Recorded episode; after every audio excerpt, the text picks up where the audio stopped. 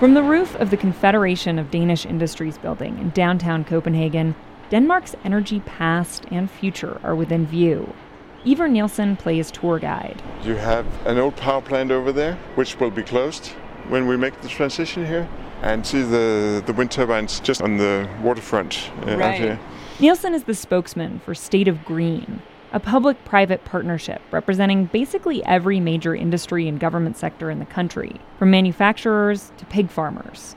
Unlike in the US, in Denmark, the green economy encompasses the entire economy. Nielsen says that consensus started building decades ago. We found out in the 70s that we just used too much energy. Specifically, imported oil.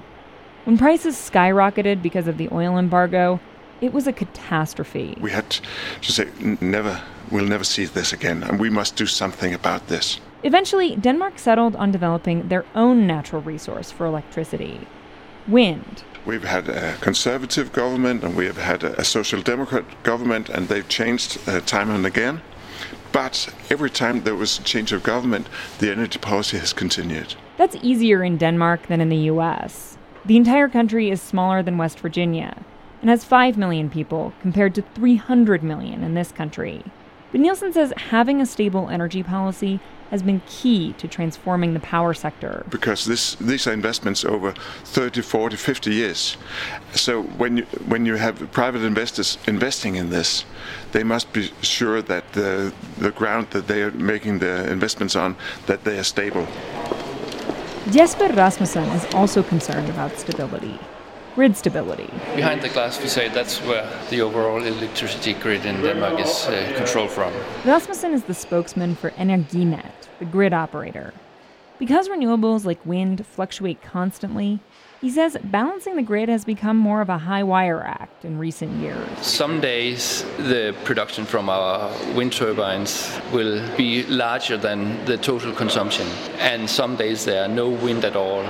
Rasmussen points at a giant map showing energy flow throughout the entire Danish power system, including exports and imports from Sweden, Norway, and Germany. There's always wind somewhere, there's always nuclear somewhere, there's always solar somewhere.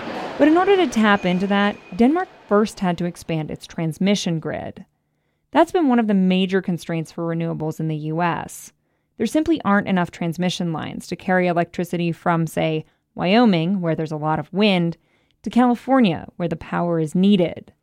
But Rasmussen says transmission lines only get you so far when adding more and more renewables. If it was easy to manage 10%, it was more difficult to manage 20% and more difficult to manage 40%. And then when you, when you get 60, 80%, it would be even more difficult.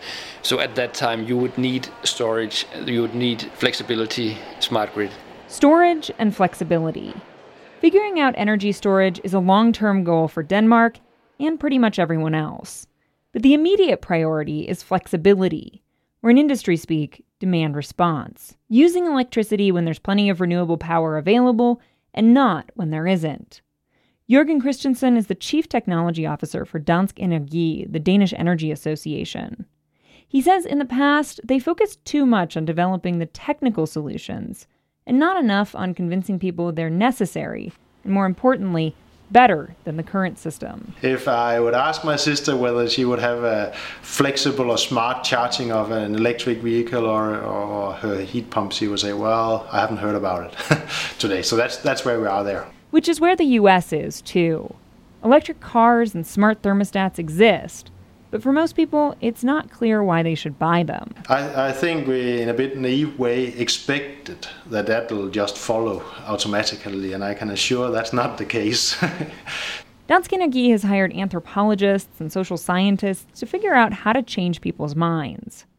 Christensen expects it will take time, maybe a decade or more. But if Denmark's past success is any indication, they will figure it out, sooner rather than later. For Inside Energy, I'm Stephanie Joyce.